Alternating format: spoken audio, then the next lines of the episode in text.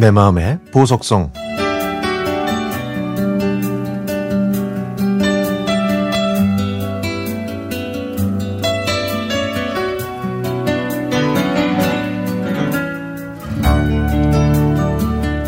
저는 1994년에 직장 생활을 시작했는데요. 제가 신입사원일 때 차장님과 함께 새로운 거래처가 될 회사가 있는 충무로로 외근을 나갔습니다.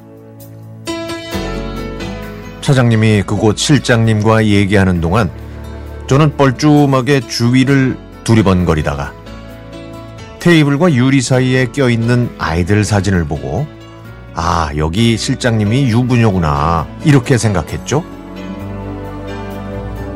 얘기가 잘 돼서 그 거래처는 저희 회사와 일하기로 했고, 차장님과 저는 사무실로 돌아왔습니다. 그런데 제 바로 위 대리님이 며칠 후에 그 거래처를 다녀오더니 그곳 실장님이 아직 미혼이라고 하더라고요. 제가 본 사진 속 아이들은 실장님의 조카들이었던 겁니다. 그때부터 저는 거래처 실장님과 가까워지기로 결심했죠. 저는 그곳을 방앗간처럼 자주 드나들면서 실장님과 커피도 마셨고, 제가 다른 거래처에 갈 때는 실장님이 동행까지 해줬습니다. 그 즈음, 제가 용기를 내서 영화 쉰들러 리스트를 같이 보자고 했더니 실장님이 그러자고 하더라고요. 그래서 저희는 영화를 보고 실장님이 잘 아는 경양식 집에 가서 저녁을 먹으며 많은 얘기를 나눴습니다. 이런저런 대화를 나누다가 실장님은 갑자기 왜 자기와 영화를 보자고 했는지 물어보더군요. 저는 당황해서 그냥 솔직하게 말했습니다. 그냥 같이 보고 싶었다고.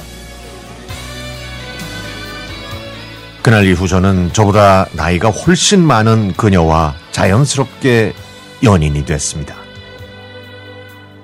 3년을 연애한 다음에 결혼해야겠다고 생각했지만 저는 모아놓은 돈이 없었고 양가 부모님께 어떻게 말씀을 드려야 할지 고민했습니다. 당시에는 연상연하 커플이 흔하지 않았거든요. 저희는 결국 그녀의 나이를 줄여서 저보다 두 살 많은 거로 말씀드렸지만 예상대로 저희 어머니의 반대가 심했습니다. 그럼에도 불구하고 저희는 모든 걸 극복하고 1997년 4월에 결혼을 했고 저는 다니던 직장을 그만두고 독립했지만 IMF 구제금융 시절 제 사업은 잘 되질 않았습니다. 결국 저희는 그녀가 모은 돈으로 반지하 집에서 시작했습니다. 첫째를 임신했을 때 아내는 냉면을 먹고 싶어 했지만 돈이 없었던 저는 사주지 못했죠. 저는 이게 늘 제 마음 한구석에 남아 있습니다. 지금 저는 처남의 주선으로 다니게 된 회사에서 열심히 일하고 있고 아내는 두 아이를 키우면서 녹즙 배달, 신문 배달, 웨딩 플래너 보조 등 여러 가지 일을 해왔습니다. 고맙게도 우리 아이들은 건강하고 반듯하게 자라서 어느덧 20대 중반이 됐고요. 몇 달 전에는 저희가 처음 시작할 때 아내가 냈던 반지하 대금을 다 갚았습니다.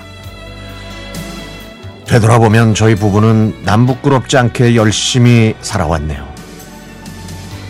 그래서 이번 결혼 기념일만큼은 그동안 고생을 감내해준 아내에게 무언가 특별한 선물을 하고 싶습니다.